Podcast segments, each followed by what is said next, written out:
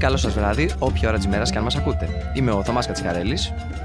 Και είμαι ο Πάνος Κωστόπουλος. Και ακούτε το Your Football Narratives, ένα εβδομαδιαίο podcast με ποδοσφαιρικά αφιερώματα για τους ρομαντικά περίεργους λάτρε της μπάλας. Σήμερα λοιπόν δεν θα μιλήσουμε για ομάδες των top 5 πρωταθλημάτων. Α, θα μιλήσουμε για την Γαλατά Σαράι, για τη Γαλατά Σαράι του 1999-2000 που έφτασε να κατακτήσει την κορυφή της Ευρώπης ουσιαστικά νικώντας την Arsenal α, στο τελικό του UEFA. Μεγάλη ομάδα. Εκείνη η Γαλατά Σαράι και ωραία ομάδα με την έννοια ότι χτίστηκε όπως θα έπρεπε τουλάχιστον όπως αποδείχθηκε από τα αποτελέσματα όπως πρέπει να χτίζονται ομάδες με τέτοιες ε, δυναμικές. Δηλαδή ήταν πολύ ωραία ομάδα να την παρακολουθείς. Και έκανε πράγματα έτσι. Αυτό, αυτό είναι, θέλουμε να βάλουμε κάτω και να δούμε πώς αυτή η διαδικασία, πώς μια διαδικασία α, χρόνων έφερε την Γαλατά Σαράι στην κορυφή και τι σήμαινε αυτό για τους οπαδούς της Γαλατά Σαράι. Ιδιαίτερη περίπτωση, ιδιαίτερη περίπτωση η Γαλατά όμως, δηλαδή όλη από την ιστορία της, από την οπτική της, από το πώς το έκανε αυτό το πράγμα και το πώς οι ίδιοι άνθρωποι της Γαλατά το βλέπουν. Νομίζω από την αρχή της ιστορίας της η Γαλατά ήταν διαφορετική ε, ή τουλάχιστον ήθελε να είναι διαφορετική από τα υπόλοιπα κλαμπ της περιοχής. Σωστά. Ακριβώς. Αυτό, αυτό βασικά φαίνεται από την, ουσιαστικά την μέρα που ιδρύθηκε. Γιατί ιδρύθηκε το 1905. Ε, ξεκίνησε από ένα κολέγιο υψηλού κύρους ε, της Κωνσταντινούπολης, στο Γαλατά Σαράι. Και στο καταστατικό της έγραφε ρητά ότι ο στόχος της ομάδας ήταν να παίζουν σαν Άγγλοι, ώστε να μπορέσουν να νικήσουν τις μη τουρκικές ομάδες. Την είχε ιδρύσει λοιπόν ένας απόφυτο του κολεγίου, ο Αλίσσα Μιγέν, μεγάλος θαυμαστής του αγγλικού ποδοσφαίρου. Και μ, αυτό είναι το αξιοσημείωτο, γιατί μιλάμε για μια Κωνσταντινούπολη στην εποχή της Οθωμανικής Αυτοκρατορίας, η οποία ήταν η μόνη βασικά πολιτισμική πόλη της Τουρκίας, η πόλη στην οποία ε, συναντιόταν η Ανατολή με την Δύση. Οπότε είχαν επιρροές από τους Άγγλους και μία από αυτές τις επιρροές που τους αφήσαν, οι Άγγλοι ήταν το ποδόσφαιρο.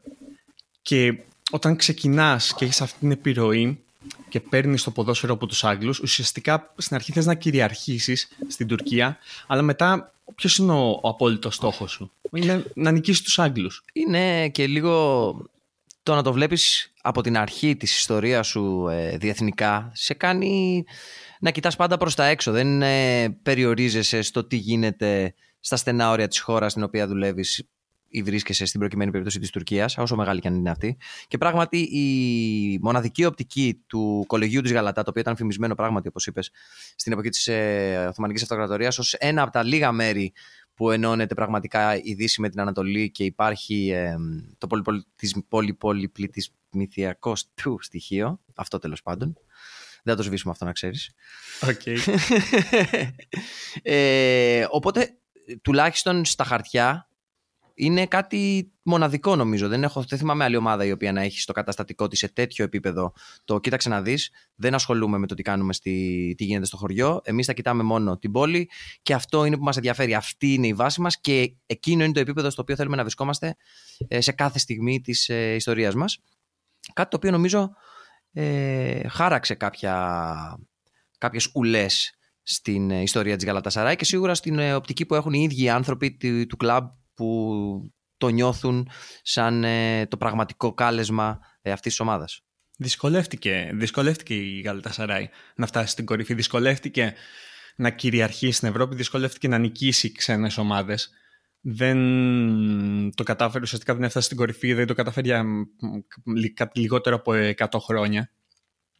Και η ουσία είναι ότι για να το καταφέρει στην αρχή ξεκίνησε με το σκεπτικό ότι βάζουμε όλο μας το focus, δηλαδή ε, δίνουμε ευκαιρίες σε Τούρκους προπονητές και, εκεί, και, και από εκεί χτίζουμε. Είδαν ότι κάποια στιγμή αυτό δεν δούλευε γιατί στην Ευρώπη δεν πήγαιναν καλά και εκεί ξεκίνησαν λίγο να βλέπουν Ευρωπαίους, προπονητές. Ευρωπαίους προπονητές. Εκεί πίστεψαν ότι άμα φέρουμε κάποιον Ευρωπαίο προπονητή μπορούμε να αλλάξουμε το, το mentality της ομάδας. Αλλά αυτό δεν ήταν δεν ήταν εύκολο και ισχύει ότι έγινε ένα, σαν μια μήνυ επανάσταση γιατί πράγματι όταν είσαι ένα πανεπιστήμιο το οποίο έχει ήδη τη θεωρία ότι είμαστε οι πιο πεφωτισμένοι να το πω ή από τους πιο πεφωτισμένους στην αυτοκρατορία οπότε θεωρητικά έχουμε ε, τη δυνατότητα να κυριαρχήσουμε στην Τουρκία, όπως και έκανε η Καλατασαράι. Νομίζω ήδη από τα πρώτα χρόνια της ύπαρξής στην Τουρκία κυριάρχησε και σχετικά εύκολα. Αλλά πράγματι αυτό που είπες, κάθε φορά που έβγαινε εκτός από τα σύνορα της Τουρκίας, αντιμετώπιζε μεγάλα προβλήματα. Και η πρώτη της πραγματικά ε, μεγάλη κίνηση ευρωπαϊκή είναι νομίζω η πρόσληψη του Γιουπ Ντερβάλ ε, τη, στα, στα, μέσα της δεκαετίας του 80 ενός ε, Γερμανού προπονητή ο οποίος ήδη από εκείνη την εποχή μπορώ να φανταστώ πως θα θεωρήθηκε έκπληξη η πρόσληψη από την Καλατασαράη γιατί ήταν ο προπονητής της ε, Δυτικής Γερμανίας η οποία είχε κερδίσει το Ευρωπαϊκό Πρωτάθλημα το 80 και βγήκε, ήταν φιναλής του Μουντιάλ του 82 ε, με την ε, Ιταλία όταν το είχε κερδίσει η Ιταλία. Και δύο χρόνια μετά, αυτός ο τύπος αποφάσισε να πάει στη Γαλατά Σαράι. Και νομίζω ότι τους βοήθησε γιατί είχε αυτός είχε το, το mindset, είχε την άποψη ότι πάω να διδάξω και να εξελίξω το ποδόσφαιρο σε αυτή τη χώρα, παρά να πάω να κολλήσω κάποια τελευταία ένσημα και να κάνω διακοπές ε, δίπλα στη Μαύρη Θάλασσα. Ήταν, ε, ναι, ήταν ο άνθρωπος που ε, ουσιαστικά έθεσε τις βάσεις, χωρίς να είμαι σίγουρος ότι ήξερε ότι εκείνη τη στιγμή θέτει τις βάσεις για αυτό που θα γινόταν στη συνέχεια με τον Τερίμ. Ο, ο Τερίμ, του οποίου ήταν μέντορας ο Γερμανός προπονητής, τον είχε πάρει από κοντά και του εξηγούσε την φιλοσοφία που πρέπει να χτίσει αυτή η ομάδα ώστε να φτάσει στην κορυφή της Ευρώπης. Βέβαια, ο Ντερουέλ έφυγε από την Γαλατά Σαράι και μετά ξεκίνησαν να φέρνουν άλλους προπονητές ε, μη εγνωσμένης αξίας θα έλεγα, Άγγλους προπονητές με τους οποίους τους είχαν, το καταλαβαίνω αυτό, τους είχαν σαν θεούς. Άμα το πάρεις από το ελληνικό πρωτάθλημα και σου έρχεται ο ξένος προπονητής και λες: Α, ο απίστευτος Πορτογαλό, Ισπανός, Άγγλος, Γερμανός προπονητής που ήρθε και θα μας διδάξει μπάλα. Που από τη μία έχει βάση γιατί το τουρκικό πρωτάθλημα και η τουρκική εθνική ομάδα ήταν ουσιαστικά ανύπαρτα στην Ευρώπη, αλλά από την άλλη δεν είναι πανάκια. Οπότε φέρνοντας αυτούς τους προπονητές, ουσιαστικά αλλάζεις κάπως τη φιλοσοφία σου, αλλά ουσιαστικά τη φιλοσοφία την άλλαξε ο Τερήμ. Την άλλαξε ένας Τούρκος προπονητής. Χρειαζόταν, νομίζω όμως, δηλαδή είχε έρθει ο Ντερβάλ, ήρθε ο Ντερβάλ το 84, εισήγαγε μοντέρνες προπονητικές τεχνικές ε, και γενικότερα αναβάθμισε το κλαμπ σε όλα τα επίπεδα.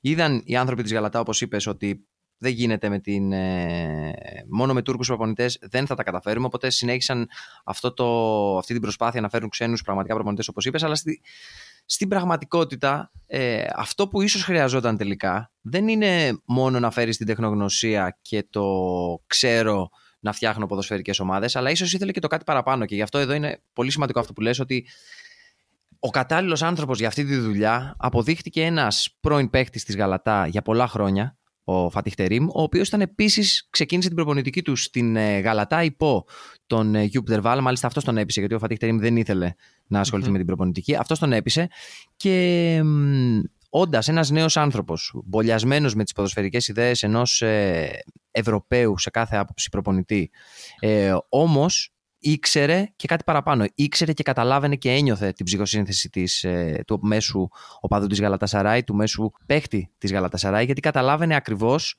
και την ψύχωση του συλλόγου με, τη, με το διεθνές ποδόσφαιρο, αλλά και ε, είχε τις ε, μοντέρνες ή σχετικά μοντέρνες υποθέτω για εκείνη την εποχή ε, ποδοσφαιρικές ιδέες που του κληρονόμησε ο Γιουπ Ντέρβαλ. Ακριβώς, βασικά ήταν, ήταν ένας Τούρκος προπονητής, ο οποίος είχε αγγλικά πρότυπα. Ο οποίος λάτρευε το αγγλικό ποδόσφαιρο και είχε τους Άγγλους ως το πρότυπο που πρέπει να ακολουθήσει ώστε να φτάσει στην κορυφή. Και αυτό, και αυτό το έδειξε νομίζω αργότερα. Να πούμε ότι για παράδειγμα ένας από τους προπονητές στον οποίο στράφηκαν πριν πάνε στον Τερίμ κάπου και το 1993, νομίζω, όχι το 1993 πήγε ο Τερίμ ο Α, Τερίμ πήγε το, το 96. 96. Συγγνώμη.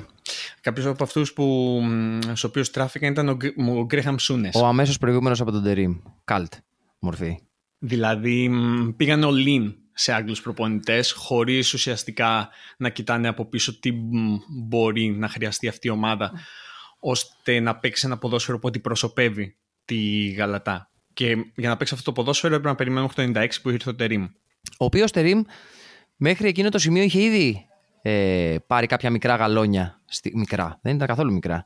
Ε, είναι ο προπονητής που οδήγησε την Εθνική Τουρκία για πρώτη φορά σε μεγάλο τουρνουά το 1996 ε, στο Euro και είχε ήδη δοκιμάσει να εφαρμόσει αυτές του τις ιδέες ε, συνδυασμού του μοντέρνου επιθετικού ποδοσφαίρου και ε, εξέλιξης του νέου Τούρκου ποδοσφαιριστή και κατά την πορεία του στην Εθνική Ελπίδων της Τουρκίας από το 1990 έως το 1993 και, κατά, και συνέχεια στην, εθνική, στην κυρίως εθνική της Τουρκίας από το 1993 έως το 1996, φέρνοντας ε, αξιοσημείωτα αποτελέσματα. Οπότε δεν μπορείς να πεις ότι η Γαλατά ρίσκαρε μεν, αλλά δεν είναι ότι ρίσκαρε φέρνοντας. Ποιο να σου πω, κάποιον τελείως άγνωστο που δεν είχε ιδέα. Υπάρχει μια ιστορία για το, για το τουρνουά αυτού του 96 που πήγε, ήταν το πρώτο μεγάλο τουρνουά της Τουρκίας. Ουσιαστικά δεν πήραν βαθμό στους ομίλους, αλλά εκεί ο Τερίμ έδειξε τι ήθελε από τους Τούρκους παίχτες; Ήθελε να τους βγάλει το κόμπλεξ που είχαν όταν παίζανε μάτς εξωτερικού στην Ευρώπη. Δηλαδή αυτό μπορεί να το δούμε και με τον Ολυμπιακό του Μπάγεβιτς πριν, πριν έρθει ο Βαλβέρδη ουσιαστικά που είχε το κόμπλεξ του δεν μπορώ να πάρω διπλό στην Ευρώπη. Και τι τους είπε σε εκείνο το τουρνουά, το τουρνουά που παίζονταν στην Αγγλία, να πούμε, το 96. Α, τους είπε, κοιτάξτε γύρω σας, κοιτάξτε που είμαστε. Είμαστε, παίζουμε ποδόσφαιρο στην Αγγλία. Κάνουμε αυτό που ουσιαστικά λέει το καταστατικό μας. Έχουμε φτάσει σε αυτό το σημείο και παίζουμε ποδόσφαιρο στην Αγγλία. Κοίταξτε γύρω σας, είμαστε στο Νότιχαμ, είμαστε στο Λίβερπουλ. Και εκεί είναι ουσιαστικά το starting point της αλλαγής νοοτροπίας των Τούρκων ποδοσφαιριστών και αυτό είναι πολύ α, σημαντικό για την Γαλατά, γιατί μιλάμε για μια Γαλατά η οποία δεν είναι η Γαλατά που γνωρίζουμε τώρα με 15 ξένους παίχτες. Είναι μια Γαλατά η οποία βασίστηκε στους Τούρκους παίχτες και βασίστηκε σε παίχτες που γνώριζε ο Τερίμ από τις, εθνικές ομάδες, από τις μικρές εθνικές ομάδες, από τις μεγάλες εθνικές ομάδες της Τουρκίας. Ακριβώς, ακριβώς αυτό που είπες και σύν ότι τους έδωσε και κάτι έξτρα από άψη νοοτροπίας ε, στους παίχτες από την Ελπίδα ίδιο όταν ξεκίνησε. Γιατί το πρώτο πράγμα που έκανε ο Τερήμ όταν έλαβε την εθνική Τουρκίας και τον ρώτησαν τι θα παίξουμε, τι θα παίξει η εθνική Τουρκία. Η δικιά σου θα παίξουμε πιο αμυντικά, θα παίξουμε πιο επιθετικά, τι θα παίξουμε. Και γιατί μέχρι εκείνο το σημείο η εθνική Τουρκία ήταν μια καθόλου αμυντική ε, εθνική με αναχρονιστικό ποδόσφαιρο η οποία δεν έφερνε καν επιθυμητά αποτελέσματα. Και ο Τερήμ τους απάντησε το εξής απλό. Παίζουμε τόσα χρόνια αμυντικά και χάνουμε πανηγυρικά. Α πάμε να παίξουμε επιθετικά και ας χάσουμε πάλι πανηγυρικά. Τουλάχιστον εκεί θα έχουμε κερδίσει την περηφάνεια μας, ας το πούμε έτσι. Οπότε απελευθέρωσε αυτή τη ε, νέα γενιά των Τούρκων ποδοσφαιριστών, οι οποίοι πράγματι, όπως είπες, η πλειοψηφία τους, η μια σεβαστή μειοψηφία, προερχόταν από τις Ακαδημίες Γαλατά η οποία είχε και νομίζω συνεχίζει να έχει τις καλύτερες Ακαδημίες ε, στην Τουρκία. Και αν το συνδέσουμε αυτό με, το, με την ιδιαιτερότητα του DNA της Γαλατασαράη που αναφέρεις πριν, ε, φαντάζομαι ότι κάθε παίχτης ο οποίος ξεκινάει από 10 χρονών στις Ακαδημίες Γαλατασαράη, μεγαλώνοντας με αυτές τις αρχές και με αυτές τις ιδέες, βγαίνοντας ε, 18-19 χρονών έτοιμος να παίξει την πρώτη ομάδα, είναι ήδη αρκετά ψημένος. Έχει ήδη αγοράσει, έχει κάνει buy-in στο όραμα, στο διεθνές όραμα, ας πούμε, το οποίο προμοτάρει η Γαλατασαράη και νομίζω ότι ήταν σαν να ισογραμμίστηκαν τα αστέρια. Δηλαδή το 96 έτυχε, πήγε στο του Euro Terim με την Τουρκία έκανε τη μεγάλη επιτυχία. Δεν έκανε κάτι στο Euro προφανώς. Παρ' όλα αυτά ήταν ήδη μεγάλη επιτυχία το ότι βρισκόταν εκεί. Και αφού αποχώρησε από την Τουρκία, έχοντας κλείσει τον πρώτο του κύκλο σε αυτή την ομάδα, βρέθηκε σε μια γαλατά Σαράι το 96, η οποία είχε και μάλλον την καλύτερη φουρνιά Τούρκων ποδοσφαιριστών που έβγαλε ποτέ. Τουλάχιστον σίγουρα η καλύτερη που έχουμε δει εμείς, με διαφορά. Δηλαδή, δεν θυμάμαι καμία άλλη ε, γενιά ε, Τούρκων ποδοσφαιριστών στην οποία να είναι τόσο πολύ γνωστή, τόσο πολύ επιτυχημένη και με τοσο πολύ καλά αποτελέσματα. Και νομίζω τα πράγματα άρχισαν να, παίρνουν, να μπαίνουν στι θέσει τους από το 96 και μετά. Βασικά, ναι, ήταν, και αυτό ήταν μια διαδικασία και αυτό ήταν ένα process που ακολούθησε ουσιαστικά ο Τερίμ γιατί δεν είχε επιτυχία η ομάδα του στο εξωτερικό ε, γιατί μέσα στην Τουρκία πήρε τα τέσσερα πρωταθλήματα μέχρι να φτάσει στον τελικό του ΕΦΑ αλλά έξω ουσιαστικά το έχτισε σιγά σιγά αυτό. Το έλεγε κιόλας ότι το έχτιζε. Δηλαδή, ο ίδιο, ήδη ο ίδιος μετά την πρώτη χρονιά 96-97 είπε: Δεν είμαστε πάρα πολύ καλοί. Μετά τη χρονιά 97-98 είπε: Φέτος είμαστε αρκετά καλύτεροι. Την επόμενη χρονιά είπε: Φέτος είμαστε ακόμα καλύτεροι. Και μετά είδαμε όλοι τα αποτελέσματα. Γιατί στην προκειμένη δεν αρκεί να έχεις καλούς παίχτες και καλό προπονητή. Αρκεί να τους δώσεις και τον επαρκούμενο χρόνο και τη δυνατότητα ώστε να δουλέψουν όλοι μαζί και να παρουσιάσουν την καλύτερη έκδοση αυτού που είναι να παρουσιάσουν. Το οποίο πράγματι, όπως είπες, η Γαλατά ήταν ήδη φοβερή ομάδα στην Τουρκία και με αυτή την ε, νοοτροπία και αλλαγή του Τερήμ, το επιθετικό ποδόσφαιρο, σάρωσε τα πρώτα χρόνια. Αλλά πράγματι στην Ευρώπη όχι μόνο δεν είχε τα απαιτούμενα αποτελέσματα, αλλά δεν ήταν καν ανταγωνιστική στην αρχή. Είναι μεν και okay, κάποια μεμονωμένα μεγάλα αλλά στην ουσία η Γαλατά Σαράι δεν θεωρούταν ποτέ ανταγωνιστική ομάδα στην Ευρώπη μέχρι εκείνο το σημείο και ήταν κάτι το οποίο ο Τερήμ δούλεψε κάθε χρόνο, σε κάθε πορεία, ε, για να χτίσει και με τους ίδιους ποδοσφαιριστές και στους ίδιους το mentality ότι ναι, κοιτάξτε να δείτε, δεν έχουμε τίποτα λιγότερο από τις άλλες ευρωπαϊκές ομάδες. Είμαστε ήδη 11, έχουμε τις ίδιες ικανότητες και μπορούμε κάλλιστα να κερδίσουμε τον οποιονδήποτε. Το οποίο είχε πει και ο ίδιος, νομίζω, σε μια συνέντευξη ότι ήταν το πιο δύσκολο πράγμα να καταφέρω να κάνω ε, στην ομάδα, εκείνη την ομάδα της Γαλατασαρά. Να πείσω αυτούς τους παίχτε που έβλεπα ότι είναι ε, υπερταλαντούχοι, ότι μπορούν πράγματι να χτυπήσουν στα ίσια τον οποιονδήποτε.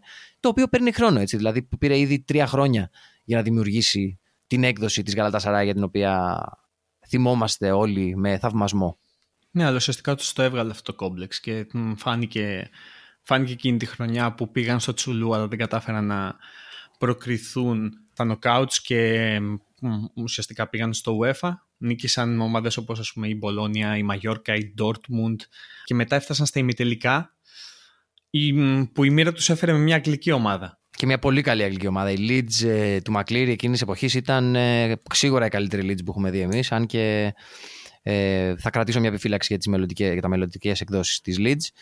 Ε, εκείνη η ομάδα που είχαμε δει ήταν εκπληκτική. Δηλαδή είχε παιχταράδες σε κάθε θέση, έπαιζε πολύ ωραίο βρετανικό ποδόσφαιρο, γρήγορο, εντυπωσιακό. Ε, 4-4-2. Ακριβώς. 4-4-2 όπως πεζόταν και έπρεπε να πεζόταν εκείνη την εποχή με παίχτες όπως ο, ο Λιμπόγερ, ο James Μίλνερ, ο Χάρι Κιούελ, ο Μαρκ Βίντουκα, ο David Beatty, απίστευτη ομάδα. Και ήταν ίσως η πιο δύσκολη αντίπαλος που θα μπορούσε να έχει μια ομάδα σαν τη Γάλατα Σαράι σε εκείνο το επίπεδο στους ημιτελικούς. Για αρκετούς λόγους. Γιατί, άμα θυμάσαι, άμα θυμάσαι, δεν το είχαμε δει, άμα θυμάσαι από αυτά που είχαμε διαβάσει, α, το, ήταν νομίζω το 93 όταν πήγε η Manchester, η μεγάλη, μεγάλη Manchester, ήταν ακόμα μεγάλη Manchester, ήταν η πρώτη χρονιά νομίζω του Ferguson στη Manchester και πήγαν να μεγάλη, Βασικά ήταν η πρώτη μεγάλη έκδοση του, της Manchester γιατί ο Ferguson πήγε στη United το 86 μέχρι το 89 δεν κέρδισε τίποτα. Το 91 είναι που έφτιαξε την πρώτη ομάδα με το πρώτο πρωτάθλημα με την Premier League και το 93 παίζει να είναι, αν δεν είναι η πρώτη παίζει να είναι η δεύτερη χρονιά που έπαιζε η United που του... βγήκε Ευρώπη. Βγήκε Ευρώπη ήταν, σε αυτό ήταν, το ήταν η πρώτη φορά που βγήκε Ευρώπη και ήταν και εκεί η Γαλατά Σαρά ήταν, εκεί, ήταν η ομάδα που, την, που ουσιαστικά την απέκλεισε και έδωσε το στίγμα λέγοντας ότι εδώ από εδώ δεν περνάτε. Και okay, μετά είδαμε ότι αυτό μεταφέρθηκε στους οπαδούς, μεταφέρθηκε με το περίφημο Welcome to Hell το οποίο ήταν το πανό με το οποίο υποδέχτηκαν οι οπαδοί της Σαράι εκείνη τη Manchester United όταν έφτασε στο αεροδρόμιο με ξύλο μέσα στο γήπεδο, με επεισόδια, με, βαβούρα. στη φυλακή.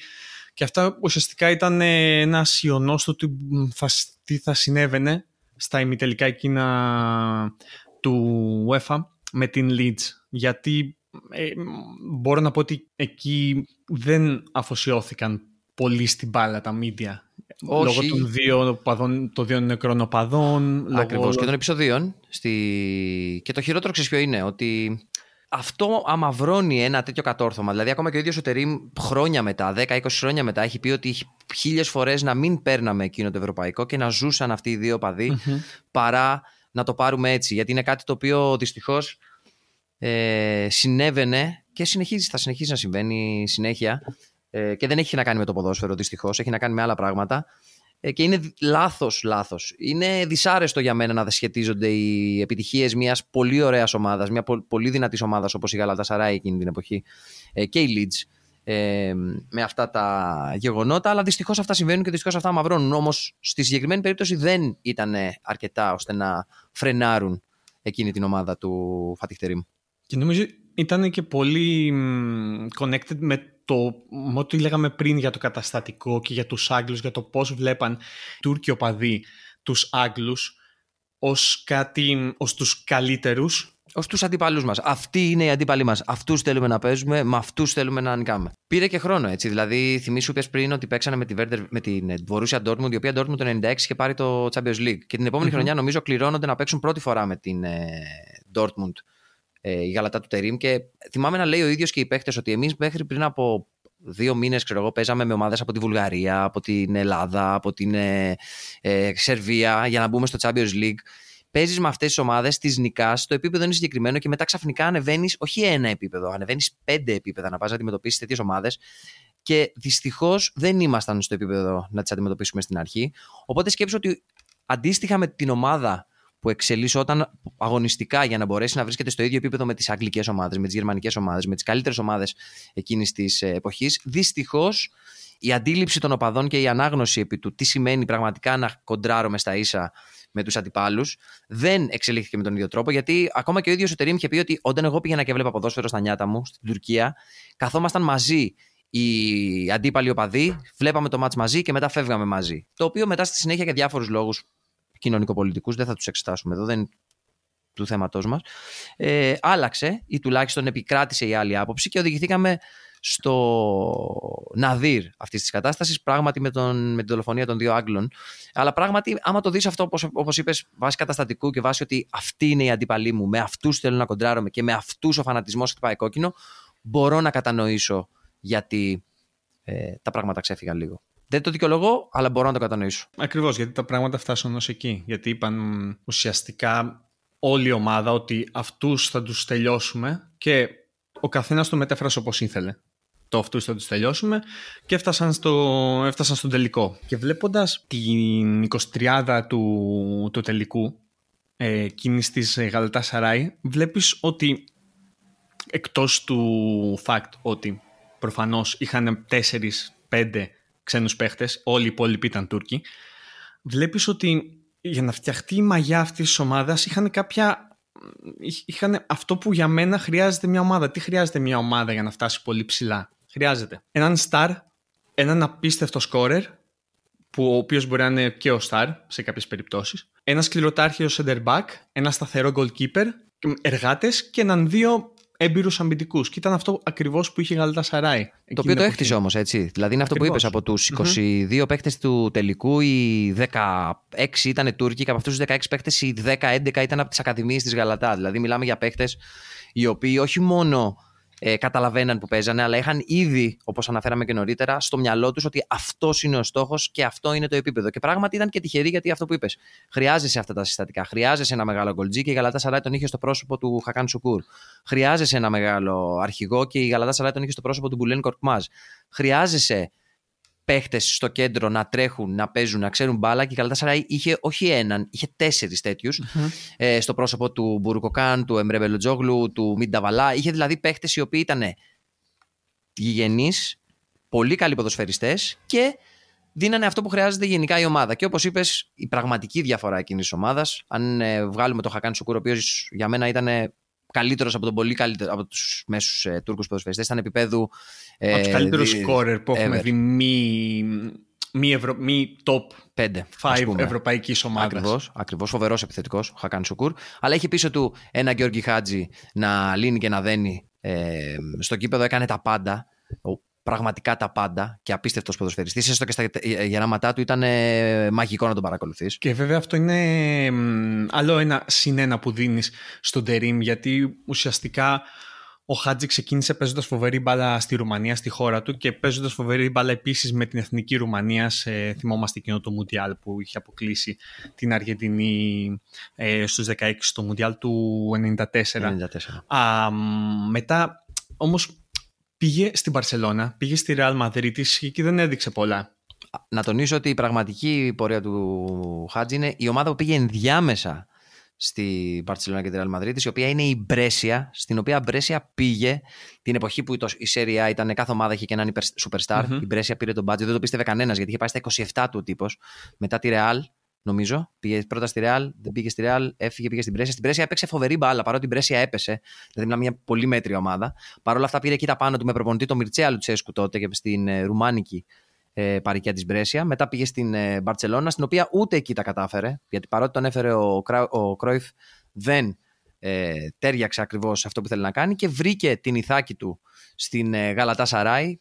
Ο Γιώργη Χάτζη, ένας γνωστός παθιασμένος άνθρωπος. Δηλαδή, ζούσε για την ενέργεια, ζούσε για το πάθος, ζούσε για τη βαβούρα, να το πούμε έτσι, και δεν θα μπορούσε να βρει ένα καλύτερο μέρος για να δείξει ε, το πόσο αρτίστας ήταν και πόσο αλήτης ήταν, αν θέλουμε ποδοσφαιρικά, ε, από την Γαλατά Σαράι, στην οποία νομίζω είχε και τα καλύτερα του χρόνια. Έκατσε μια τετραετία, πενταετία και απλά έδειξε σε πολύ κόσμο. Και όχι, μόνο, και όχι μόνο έλαμψε δηλαδή σε προσωπικό επίπεδο α, με τη Γαλατά, αλλά είχε πάρει και τους παίχτες εκείνους. Δηλαδή έκανε αυτό ακριβώς που ήθελε ο Τερήμ. Είχε πάρει τους τους πιτσιρικάδες και γίνει ο μεντοράς του. Το είχε πει ο Εμρέ. Ο Εμρέ είχε πει ότι για μένα ο Χάτζη είναι ο μεντοράς μου, αυτός που μου έδειξε τις, πώς μπορώ να παίζω μπαλίτσα μέσα στο γήπεδο. Οπότε τους είχε πάρει όλους υπό την προστασία του, ο Χάτζη, ως ο experienced παίχτης της ομάδας και όλοι τον κοιτάγαν ως τον star αυτής της ομάδας. Και, ήταν, ήταν. Και, και, ήταν και ακριβώς το ίδιο έκανε και ο,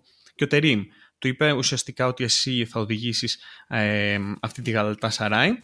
Έχουμε και άλλους που σε πλαισιώνουν, αλλά του έδωσε όλη αυτή την αυτοπεποίθηση που χρειαζόταν εκείνη τη στιγμή ο Χάτζη για να φτάσει στην κορυφή της Ευρώπης. Και είναι αστείο πραγματικά ότι στο εκείνο το τελικό, ενώ μετά από ξύλο, μετά από ό,τι έγινε στο πρώτο, στο πρώτο και στο δεύτερο ημίχρονο, με ένα 0-0 να πηγαίνει στην παράταση, τέσσερα λεπτά μέσα, στη, μέσα στην παράταση, παίρνει κόκκινο Χάτζη. Αυστηρή κόκκινη για τους Τούρκους. Δηλαδή, ο Φατίχ Τερήμα ακόμα ισχυρίζεται ότι δεν έπρεπε να την πάρει. Αλλά εκτός από το Χάτζι, όπως είπες, πράγματι δεν ήταν ότι είχε μόνο το Χάτζι και 10 Τούρκους. Ο Τερήμ εκείνη την περίοδο πραγματικά είπαμε, δεν ξέρω, έκατσαν τα αστέρια, ήταν συμπτώσεις, ε, απλά έτυχε. Είχε συν είχε τρεις παίχτες, τέσσερις ξένους στην 11 οι οποίοι ήταν ένας και ένας. Είχε τον Ταφαρέλ, ο οποίος ήταν σημειωτέων και ο MVP του τελικού ε, με την ε, Arsenal, γιατί είχε κάνει καταπληκτικές αποκρούσεις. Ένας τερματοφύλακας, ο οποίος είχε ήδη ε, τελικούς παγκοσμίου κυπέλου με τη Βραζιλία, είχε ήδη μεγάλη καριέρα. Αποφάσισε και αυτός στα γεράματα να πάει στη Γαλατά Σαράι για να δώσει το κάτι παραπάνω. Είχε τον ε, Κουμπάρο, του Γεώργη Χάτζη, τον Γεώργη Ποπέσκου, δηλαδή ένα από τα καλύτερα back που είχε δει η Ευρώπη την προηγούμενες δεκαετίες και αυτό. Απίστευτη εμπειρία. Επίσης. Ε, καθοδηγητής ήταν ουσιαστικά ο προπονητής στην άμυνα ήταν ο Ποπέσκου μαζί με τον Ταφαρέλη, προπονητή στην άμυνα, και ο προπονητής από τη μέση και μπροστά, προπονητής αρτίστας, ήταν ο Γιώργη Χάτζη. Δηλαδή, φοβερή ομάδα. Και προσιλωμένη, πεισμένη, χτισμένη για όλα. Να τονίσω εδώ ότι υπήρχε και ο Καπόνε, έτσι. Δηλαδή υπήρχε κάποιος Βραζιλιάνος αμυντικός, ο Καπόνε, ο οποίος μάλλον δεν πρέπει να ήταν για κάτι το ιδιαίτερο, αλλά ήταν αυτό ακριβώς που χρειαζόταν η Γαλατά Σαρά εκείνα τα χρόνια. Δηλαδή ήταν μεγάλος ήρωας της ε, Γαλατά ο Καπόνε, είτε με κρίσιμα γκολ, είτε με ε, μεγάλες εμφανίσεις σαν δεξί μπακ και center back εκείνες τις χρονιές. Για μένα, βασικά, ο πραγματικός ήρωας όχι εκείνης της ομάδας, αλλά εκείνη του τελικού, είναι ο Μπουλέν Κορκμάζ, δηλαδή η ψυχή της Γαλατά. Αρχηγός. Ο άνθρωπος που αφού παίρνει κόκκινο χάτζι στην παράταση, ε, βγάζει τον νόμο του.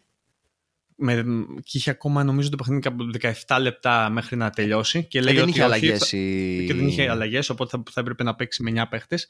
Και λέει: Οκ, το παίρνω πάνω μου, θα παίξω με, με βγαλμένο ώμο ένας άνθρωπος που μάτωσε τη φανέλα και κράτησε ουσιαστικά το 0 και έστειλε την, το ματς αυτό στην, στα πέναλτι.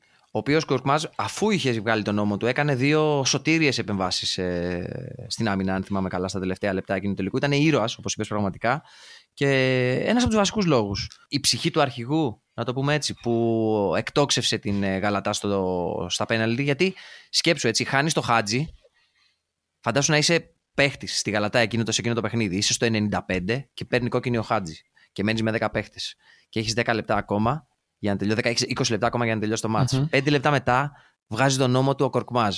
Ο αρχηγός σου στην άμυνα, το γυρνάς και το κοιτάς.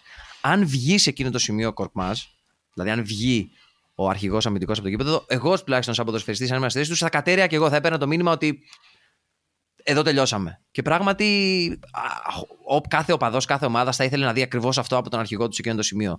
Να τραυματίζεται και παρολα αυτά να σου λέει όχι, το αψηφό και κάθομαι μέσα. Δηλαδή είναι άλλη μία μικρή έτσι, λεπτομέρεια του ποια ήταν εκείνη η Γαλατά Σαράι στην πραγματικότητα. Ήταν φοβερός φοβερός ο Κορκμά. Και λίγο ίσως undervalued από την ιστορία γιατί δεν έφυγε ποτέ από την Γαλατά Σαράι, αλλά πραγματικός αρχηγός. Δεν μπορεί να μην έφυγε για πολλούς λόγους. Ουσιαστικά εκείνη την εποχή δεν πιστεύω ότι θα, πολλές ομάδες θα εμπιστεύονταν ένα Τούρκο center back. Ενώ για παράδειγμα ο Σουκούρ έφυγε.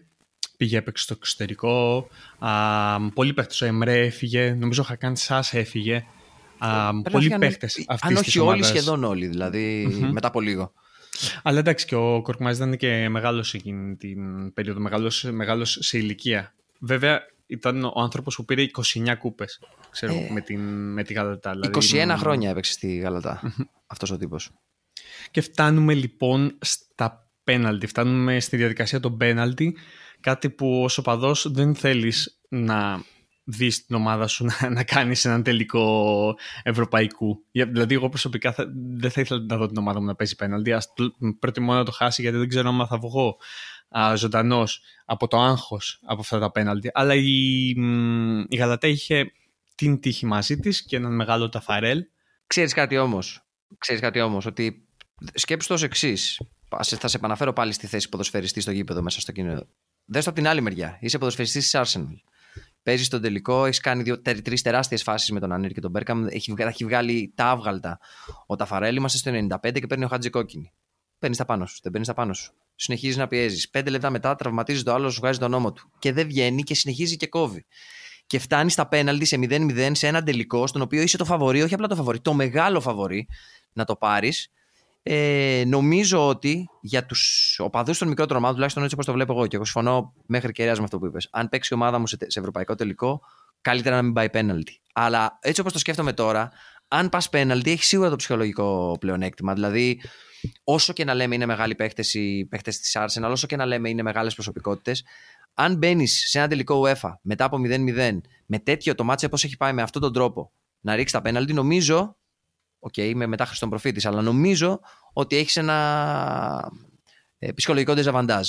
Εντάξει, έχεις την κερκίδα με το μέρος επειδή είσαι τουρκική ομάδα και πίσω από την, πίσω από την αιστεία οι Τούρκοι κόχλαζαν πραγματικά σε αυτά τα πέναλτι. Ε, απέναντι από την εμπειρία παιχτών όπως ο Σούκερ και ο Βιεϊρά που δεν περιμένεις ότι θα χάσουν το πέναλτι, να σου πω την αλήθεια. Και δεν έχεις το Χάτζι να βαρέσει πέναλτι. Ακριβώς. Αλλά παρόλα αυτά προχωράς Βλέπει, βλέπεις, να, βλέπεις τους παίχτες της Arsenal να τρέμουν ουσιαστικά ψυχολογικά και φτάνει στο σημείο που, που όλα κρίνονται από ένα πέναλτι και όλα, και όλα φτάνουν στα, στα πόδια του Ποπέσκου. Γιατί και αυτό μετράει γιατί το πέναλτι το πήρε ένας αμυντικός, ψυχρός. Μπαλάτος όμως, μπαλάτος, μπαλάτος προφανώς, μπαλάτος. Προφανώς, αλλά εκεί ουσιαστικά εκεί ήταν που το, που το γήπεδο τρανταζόταν, το γήπεδο πήγαινε πάνω κάτω. Και όταν έβαλε αυτό το γκολ ο Ποπέσκο, όταν χτύπησε το πέναλτι και σκόραρε, πραγματικά έγινε παντεμόνιο. Ποπέσκου! Ποπέσκου γελιός!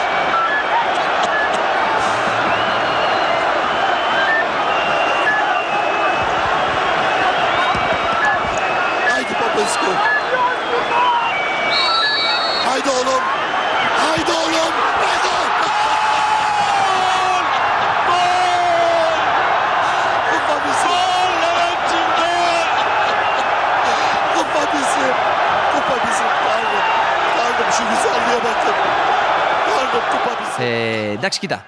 Αυτό είναι και η σημασία αυτό που λέγαμε πριν. Είναι καλό να έχεις νέους παίχτες και καλούς ελπιδοφόρους παίχτες, αλλά όταν η μπάλα καίει. Δηλαδή, πώς να σου πω, αν, αν ήταν ο Χάτζη στο γήπεδο, θα βάραγε ο Χάτζη το τελευταίο πέναλτι. Από τη στιγμή που δεν ήταν ο Χάτζη στο γήπεδο, το βάρεσε από Ποπέσκου. Και μόνο το γεγονός ότι έχεις την ομάδα σου δύο-τρεις παίχτες σαν τον Χάτζι, τον Ποπέσκου και τον Ταφαρέλ, ε, είναι, είναι αυτό το κάτι έξτρα που λέμε μερικές φορές να συζητάμε, γιατί όταν έχουμε συζητήσει πολλές φορές στο παρελθόν, γιατί ας πούμε, οι ελληνικές ομάδες δεν μπορούν να κάνουν κάτι αντίστοιχο στην Ευρώπη. Τι είναι αυτό που δεν του. Γιατί πάντα είχαμε, και ειδικά παλιότερα, με την, ε, γύρω στο 2004 πριν και μετά, που είχαμε φοβερές φουρνιές Ελλήνων ποδοσφαιριστών. Άστα τι έγινε μετά ε, πάντα αναρωτιέσαι γιατί. Γιατί δεν γίνεται αυτό, γιατί δεν είσαι πιο μπροστά. Και νομίζω ότι το, η ιστορία της Γαλατά, η οποία το έκανε με ως επιτοπλίστων Τούρκους από μια απαξιωμένη ποδοσφαιρικά χώρα. Δηλαδή, αν εξαιρέσεις την ε, μια και μοναδική παρουσία στο γύρο του 96 της Γαλατής ε, Τουρκίας με τον Τερήμ, η Τουρκία δεν είχε να επιδείξει τίποτα σε επίπεδο ποδοσφαίρου, διεθνές ποδοσφαίρου μέχρι εκείνο το σημείο. Και παρόλα αυτά η Γαλατά Σαράι με αυτούς τους ποδοσφαιριστές, με Τούρκο προπονητή και με τρεις ξένους ε, υπερποιωτικού, ναι, μεν βετεράνους, αλλά τι βετερανου ε, άφησε κάτι σαν blueprint, να το πούμε, σαν συνταγή, σαν ε, framework. Ο καθένας μπορεί να χρησιμοποιήσει ό,τι όρο θέλει, τουλάχιστον στα δικά μου μάτια. ποιο χωριό είσαι. Ακριβώς. ε, αλλά στα δικά μου μάτια είναι ας πούμε ένας ε, χάρτης, ε, ex marks the spot, ε, πώς θα μπορούσε ιδανικά μια ομάδα τέτοια να κάνει ένα τέτοιο μπαμ. Γιατί μιλάμε για μπαμ, έτσι. Δηλαδή... τώρα, τώρα που το λες και το σκέφτομαι, δεν έγινε κάτι διαφορετικό με την Ελλάδα το, που το πήρε το 2004 από το πουθενά, ενώ πριν δεν είχαν δείξει απολύτως τίποτα οι Έλληνες παίχτες. Και μπορούμε να συγκρίνουμε την Ελλάδα με την Τουρκία, γιατί ουσιαστικά εκείνη τη στιγμή η, δεν είναι, δεν, η Γαλατασαράι, η Φενέρμπαχτσε και η Μπεσίκτας δεν είναι αυτές που βλέπουμε τα τελευταία χρόνια που σκάνε εκατομμύρια να φέρουν παίχτες όπως ο Ντρογκμπά, ο Σνάιντερ, ο Ριμπερί, ο Μπάρος, ο Ελάνο. Όλοι αυτοί βασικά που λέω πηγαίνουν στη Γαλατά. δεν λέω καν για τους υπόλοιπους. Ήταν ομάδες που χτίσανε πάνω σε Τούρκους παίχτες. OK, okay, είχαν τον Χάτζι, OK, okay, ε, είχαν τον Ταφαρέλ, αλλά για κάτσε, περίμενε. Άμα το σκεφτείς, ε, ο Παναθηναϊκός είχε τον Πάολο Σόουζα, ο Ολυμπιακός έφερε τον Τζιοβάνι και τον Ριβάλντο, τον το Ζλάτκο Ζάχοβιτς. Πόσο καλύτερος ήταν ένας Χάτζι, όπως ε, ε, στα γεράματά του να το πω, από έναν Ζλάτκο Ζάχοβιτς, ο οποίος ήταν το αστέρι. Η διαφορά όμως εδώ είναι ότι ο Ζλάτκο Ζάχοβιτς δεν ήθελε να έρθει στον Ολυμπιακό τότε, ενώ ο Χάτζι όχι μόνο πήγε, αλλά πήγε μόλι του την ψυχή. Οπότε υποθέτω σε αυτές τις περιπτώσεις μετράει και το να μπορείς να καταλάβεις και τον άλλον από, αυτή, από αυτό το κομμάτι. Δηλαδή δεν είναι μόνο να βρεις έναν καλό βετεράνο, πρέπει να βρεις τον σωστό βετεράνο, αν θες να το. Και να, έχεις προπονητή, okay, προ, Και κυρίως προπονητής, γιατί αυτός είναι που κάνει τις Να τον πείσει να μείνει εκεί και να μην κοντράρεται με τον παίχτη. Γιατί ο Τερήμ ουσιαστικά όπως, όπως τον ξέρουμε ως προπονητή και όπως έδειξε μετά όταν πήγε στη Μίλαν και τσακώνονταν με τους παίχτες που λέγανε που λέγε ο Πύρλο ότι ο τύπος δεν ξέρει να προπονεί ήταν αυτό, είναι αυτό που μας φέρατε. Παρ' όλα αυτά um, ο Κώστα είχε πει ότι ο Τερίμ ήταν, είναι και μάλλον θα συνεχίσει να είναι ένας από τους καλύτερους προπονητές που δούλεψα ποτέ και είναι και σαν πατέρας μου οπότε ξέρεις Κάποιοι είναι ναι, ρηγμένοι, κάποιοι δεν είναι. Αλλά ναι, καταλαβαίνω Άλλο Φιωρεντίνα, για παράδειγμα, που okay, έκανε πολύ καλή δουλειά ο Τερήμ, και άλλο Μίλαν, μια, ένα μεγαθύριο της Ευρώπης. Ναι, αλλά σκέψου, όταν πήγε ο Τερήμ στη Μίλαν, αντικατέστησε τον Πύρλο με τον Ρουί Κώστα. Άρα καταλαβαίνω mm-hmm. γιατί ο Πύρλο πριν έρθει ο Αντζελότη και τον κάνει αμυντικό χαφ. Καταλαβαίνω mm-hmm. την οπτική. Αλλά ναι, προφανώς. Κοίτα, είσαι Ιταλός ποδοσφαιριστής 22 χρονών και σου φέρουν έναν Τούρκο προπονητή που δεν μιλάει καν αγγλικά. Ε, δεν νομίζω να τα βρείτε και κατευθείαν, κατάλαβες; Δηλαδή... αυτό, αυτή η συζήτηση, αυτό, το, ακριβώς αυτό με τον Πύρλο μου ήρθε λόγω του Ζάχοβιτς. ο οποίος ήρθε και λέει τι είναι αυτός ο προπονητής, τι είναι αυτό που βλέπω, γιατί ήρθα εδώ κτλ. κτλ. Ενώ, OK, okay, μπορεί να μην ήθελε να έρθει, αλλά μπορεί εκεί να έχεις έναν προπονητή ο οποίος σου λέει, OK, okay, δεν θέλεις να έρθεις, αλλά εδώ φτιάχνουμε κάτι στο οποίο μπορεί να είσαι το αστέρι και πάρ' το. Ουσιαστικά έφερε τον, έφερε τον Χάτζι και κατέκτησε το UEFA. Και εδώ είναι η βασική διαφορά όμως. Ο Τερήμ πήγε στη Γαλατά το 96 και έκατσε όσο ήθελε, έκανε ό,τι ήθελε και είχε την απόλυτη ελευθερία. Βέβαια είχε και τα αποτελέσματα, ναι, αλλά πολλές mm-hmm. φορές στην Ελλάδα για, πολλές, για όλες τι ελληνικές ομάδες έχουμε δει προπονητές που ακόμα και αν έχουν τα αποτελέσματα ε, δεν έχουν το πλήρωμα χρόνου. Και όπως είπαμε, όπως εξετάζει την ιστορία της Γαλατά Σαράι, ένα μεγάλο και σημαντικό κομμάτι δεν είναι μόνο ότι είχε τους καλούς παίχτες που τους έβαλε μια μέρα, μπήκαν 11 παίχτες μέσα και το σηκώσανε. Μιλάμε για μια ομάδα η οποία χτιζόταν επί μια τετραετία συνεχόμενη. Μιλάμε για μια ομάδα η οποία ο ίδιος ο προπονητής σου λέει: Το πιο δύσκολο πράγμα δεν ήταν να τους βάλω να παίξουν μπάλα. Το πιο δύσκολο πράγμα ήταν να τους πείσω ότι η μπάλα που παίζουν και ο τρόπος που παίζουν και οι ικανότητές τους είναι εισάξιες με τους καλύτερους εκεί έξω. Το οποίο νομίζω βρήκε την καλύτερη του εφαρμογή, άσχετα αν ο Τερήμ σε εκείνο το σημείο είχε ήδη φύγει. Ε, και είναι το τελειότερο παράδειγμα, νομίζω, της ε, Γαλατά Σαράι ποδοσφαιρικά. Είναι η αμέσως επόμενη χρονιά και κατευθείαν το πρώτο μάτσο που ξεκινάει με την ε, Real Madrid, όπου πράγματι εκείνοι οι ποδοσφαιριστές και χωρίς καν όλους. Γιατί είχαν ήδη φύγει κάποιοι για την ντερ, είχε φύγει ο Εμπρέ και ο Κάνι, δηλαδή υπήρχαν ήδη απώλειες. Ε, βέβαια τους είχε αντικαταστήσει ο. Το Χάτζι είχε φύγει. Ο Χάτζι. Ε, όχι, ο Χάτζι έφυγε, ήταν τραυματίας και έφυγε εκείνη τη χρονιά, αλλά ε, το Super Cup με τη Real. Το match του Super Cup με τη Real που ήταν το αμέσω επόμενο match από το τελικό του UEFA που λένε όλοι: OK, έκανε το, έκανε το θαυματάκι της Γαλατά, ανοίξε τη, την καμένη Arsenal του, τη λουζεράδες Arsenal του Wenger. Γιατί το θυμάμαι από τότε. Δηλαδή το θυμάμαι boring ότι ήδη, Arsenal και τα λοιπά, ήδη boring Arsenal Wenger και τα λοιπά. Mm-hmm, δεν υπάρχετε, mm-hmm. δεν θα κάνετε τίποτα. Σημειωτέων εκείνη η ομάδα της Arsenal δύο χρόνια μετά πήρε το αίτητο πρωτάθλημα στην, ε, τρία χρόνια μετά στην Αγγλία. Mm-hmm. Παρ' όλα αυτά, βλέπαν, πάμε να δούμε το Super Cup εκείνο Real Γαλατά και είμαστε όλοι η, η Real Galacticos. Η Real Galacticos ε, φοβερή ομάδα και περιμένουμε όλοι να δούμε, αν όχι μια συντριβή της Γαλατά, σίγουρα ένα μονόλογο της Real. Και δεν είδαμε σίγουρα μόνο αυτό, δηλαδή εκείνη ήταν πραγματικά ποδοσφαιρική ήταν παράσταση. Φιλοσοφία, ήταν η φιλοσοφία του Τερίμ, όπως είπες πριν. Δηλαδή, ο Τερίμ όταν πήγε ε, στη Γαλατά και όπως έκανε και πριν με την Τουρκία, που με την εθνική Τουρκία, που αποφάσισε να τους βγάλει το κόμπλεξ και τους είπε: Κοιτάξτε να δείτε, για να βγει αυτό το κόμπλεξ, δεν μπορούμε να πηγαίνουμε και να παίζουμε με τα μεγαθύρια ή να παίζουμε εκτός, με τα μεγαθύρια εντός ή εκτός ή γενικά εκτός στην Ευρώπη για να καθόμαστε ταμπούρι πίσω και να περιμένουμε κάποιον να τρέξει και να βάλει ένα γκολ. Ουσιαστικά δεν μπορούσαν να το κάνουν αυτό γιατί είχαν τον, τον Σουκούρ, ο οποίος okay, ήταν, ήταν αλλά δεν μπορεί, δεν μπορεί να το ρίξει μια μεγάλη παλιά και να αρχίσει να τρέχει να πίσω από τους αμυντικούς και να το βάλει. Μα είναι άχαρο κιόλας. Έτσι σκέψου να έχεις τον Σουκούρ. Ακριβώς. Και να τον, τον βάζεις να κάνει αυτή τη δουλειά. Δηλαδή... Αλλά, ουσιαστικά γι' αυτό είχε το Σουκούρ. Γιατί σου λέει ότι εγώ δεν θέλω να παίξω ε, κλωτσάω την μπάλα και τρέχω. Εγώ θέλω να μπω μέσα και να κυριαρχήσω. Και α, δεν το έδειξε αυτό ε, στον τελικό με την Arsenal. Δεν κυριάρχησε στο, η, η Γαλατασαράια στον τελικό με την Arsenal. Δεν την πάτησε η Arsenal, αλλά δεν κυριάρχησε. αλλά με τη, Real, ναι. με τη Real τους πάτησε. Ήταν παράσταση. και μέσα και τους λέει εμείς εδώ ήρθαμε να το πάρουμε. Βέβαια.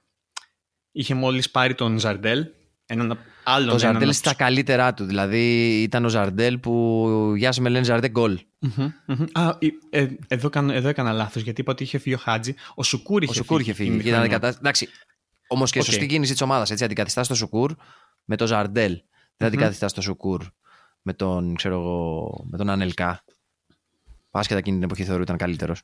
Και το είχε πει, βασικά το είχε πει ο Τερήμ. Το είπε μετά ότι άμα κρατούσαμε αυτή την ομάδα, άμα μένανε είναι το κρίμα του. Γιατί ούτε ο Τερήμ ήταν εκεί. Όχι, δηλαδή, ο Τερήμ έφυγε κατευθείαν μετά τον τελικό και η, αντικατάστασή του ήταν πολύ σωστή σε εισαγωγικά γιατί φέραν τον Λουτσέσκου. Τον Μιτσέα Λουτσέσκου, ο οποίος ήταν προπονητής του Χάτζη στην Πρέσια όταν είχε κάνει το μικρό θαύμα με την Πρέσια. Οπότε ήξερε τι έκανε και φάνηκε στον τρόπο ποδοσφαίρου της ε, Γαλατά.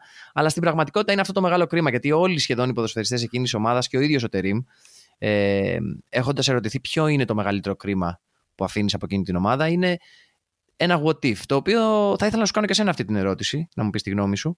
Δεν έχω απάντηση, αλλά οι περισσότεροι, τα περισσότερα μέλη εκείνης τη ομάδας είναι πεπισμένα ότι αν καθόντουσαν για άλλον ένα χρόνο, δηλαδή αν δεν έφευγε ο Τερήμ, ο Σουκούρ και οι περισσότεροι παίχτες το καλοκαίρι μετά το Euro, ε, Eurocup το... εκείνη τη χρονιά, ότι η Γαλατά την επόμενη χρονιά, τις επόμενες δύο χρονιές θα χτύπαγε το Champions League. Και το λένε και το πιστεύουν ε, στο 100%.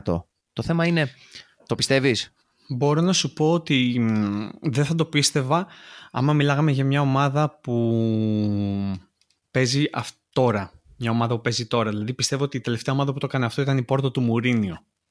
Και μετά τέλος.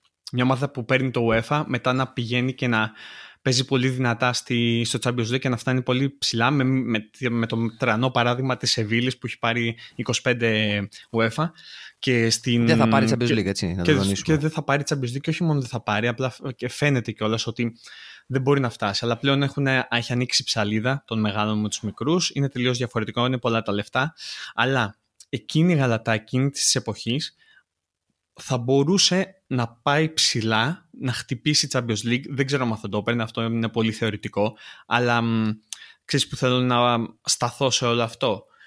Στο ότι το δέσιμο εκείνων των παιχτών με τον Φατίχ Τερίμ μπορούσε να τραβήξει την ομάδα πολύ ψηλά γιατί και ο Τερίμ μπορούσε να φέρει, ήξερε ακριβώς την ομάδα του και μπορούσε να φέρει παίχτες οι οποίοι θα κολλάγανε στη φιλοσοφία της ομάδας. Δηλαδή είναι χαρακτηριστικό ότι μετά από κάποια χρόνια, το διάβασα στην, σε μια συνέντευξη του Τερίμ το 17 νομίζω, ότι μετά από κάποια χρόνια γύρισε ο Τερίμ για την 28η θητεία του στην Γαλατά, για την τέταρτη ουσιαστικά. και, όταν, και, όπως, και όταν επέστρεψε, κάλεσε 10 παίχτες από εκείνη την ομάδα στο σπίτι του και τους πρότεινε να μπουν στο coaching staff το δικό του στις ακαδημίες και να χτίσουν όλοι μαζί το ε, καινούριο version της Γαλατά. Το καινούριο version της Γαλατά. Το υγρό όνειρο κάθε οπαδού θα έλεγα. Δηλαδή το υγρό όνειρο του Johan Cruyff.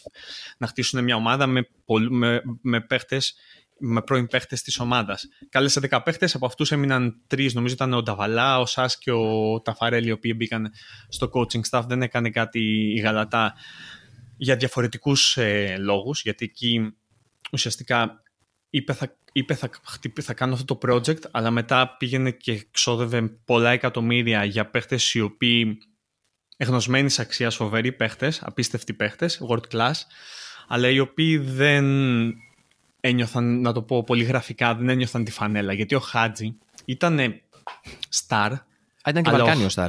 Ήταν Βαλκάνιος. Οπότε είχε το mentality ότι θα μπω εδώ μέσα και θα. Άμα μου δώσουν αυτό που θέλω, άμα εδώ πέρα είμαι ο Θεός, θα τους δώσω 150 πίσω. Και και αυτός ουσιαστικά μαζί με τους, με τους υπόλοιπους, με έναν ήρεμο γίγαντα πούμε, στον Ταφαρέλ, με έναν δεινό σκόρερ στον Σουκούρ, πήγανε την ομάδα στον τελικό UEFA και το πήραν. Οπότε, για να ολοκληρώσω γιατί νομίζω το τράβηξα πάρα πολύ. Α, πιστεύω, πιστεύω ότι αυτή η ομάδα θα πήγαινε καλά στο Champions League.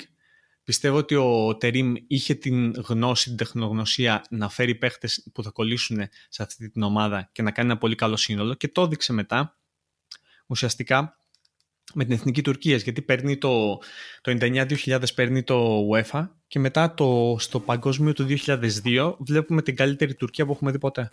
Ναι, αλλά καθόλου τυχαίο ότι ήταν η Τουρκία βασισμένη σχεδόν εξ ολοκλήρου στην ομάδα της Γαλατά που είχε πάρει το Euro και ήταν οι ίδιοι παίκτες με την ίδια νοοτροπία. Ήταν εκείνη η Τουρκία, εκείνη η φουρνιά ήταν φοβερή και ξέρεις κάτι, ενώ συμφωνώ με ό,τι είπες Δηλαδή, συμφωνώ και πράγματι μέσα μου δεν ξέρω να πιστεύω και εγώ θα το κάνανε. Θέλω να αφήσω έτσι ένα ανοιχτό ρομαντικό potential ότι ξέρεις κάτι. Μπορεί και να το κάνανε. Γιατί όχι. Αν και πλέον έχεις δίκιο, πράγμα το ποδόσφαιρο έχει αλλάξει. Θέλω να πιστεύω ότι αυτή η ιστορία της Γαλατά Σαράι με τον τρόπο που έγινε, με το. ξεκινώντας από τα βασικά πιστεύω της ομάδας, από το καταστατικό της και όλη της πορεία τον, ε, τα προηγούμενα χρόνια οδηγούμενη και κορυφωμένη την ε, τετραετία 96-2001 αποτελεί σίγουρα μια συνταγή για όλες τις υπόλοιπες ομάδες και εμεί, όντα Έλληνες, ονειρευόμενοι, ξέρεις, μια μεγάλη επιτυχία μιας ελληνικής ομάδας ε, στην Ευρώπη, νομίζω ότι ε, όχι μόνο δεν πρέπει να σνομπάρουμε την ε, λογική των Τούρκων, αλλά καλό θα ήταν κάποια πράγματα από αυτά να κοιτάξουμε ίσως και κάποιες ομάδες αν θα μπορούσαν να διαθετήσουν. Γιατί στα δικά μου τα μάτια είναι ένα ξεκάθαρο ε, σχεδιάγραμμα του τι πρέπει να κάνει μια ομάδα με δυναμική όπως της Γαλατά Σαράι ή μια μεγάλη βαλκανική ομάδα. Τώρα θέλεις να την πούμε ε, Ολυμπιακός, Παναθηναϊκός, ΠΑΟΚ, ξέρω εγώ, Παρτιζάνι, Ερυθρός Αστέρας. Αυτές οι ομάδες που έχουν αντίστοιχη δυναμική, δυστυχώς ή ευτυχώς δεν μπορούν να συναγωνιστούν σε χρήματα τις ομάδες από τα μεγάλα πρωταθλήματα. Παρ' όλα αυτά, με συγκεκριμένη δουλειά και νοοτροπία, νομίζω ότι μπορείς να κάνεις μικρά θαύματα, όπως αυτό για το οποίο συζητάμε, συζητήσαμε σήμερα. Θέλουμε τη γνώμη σας βασικά γι' αυτό. Θέλουμε τη γνώμη σας. Θέλουμε να μας πείτε άμα πιστεύετε ότι υπάρχει ομάδα αυτή τη στιγμή εκτός των top 5 ευρωπαϊκών ε, ε, λιγκών η οποία θα μπορούσε να κάνει αυτό που έκανε η Γαλατά Σαράι το 99-2000 Επίσης άλλη μια ερώτηση, τι δεν κάναν σωστά οι ελληνικές ομάδες εκείνης της περίοδου ώστε να γίνουν και αυτοί, να, να κάνουν κάτι αξιόλογο, κάτι ανάλογο με, το, με αυτό που είχε κάνει η Γαλατά Σαράι. Σας ευχαριστούμε πολύ για το χρόνο σας. Ακολουθήστε μας σε Facebook και Instagram και μπείτε και στη σελίδα μας ε, στο yourfootballnarratives.com Είμαι ακόμα βασικά ο Πάνος Κωστόπουλος.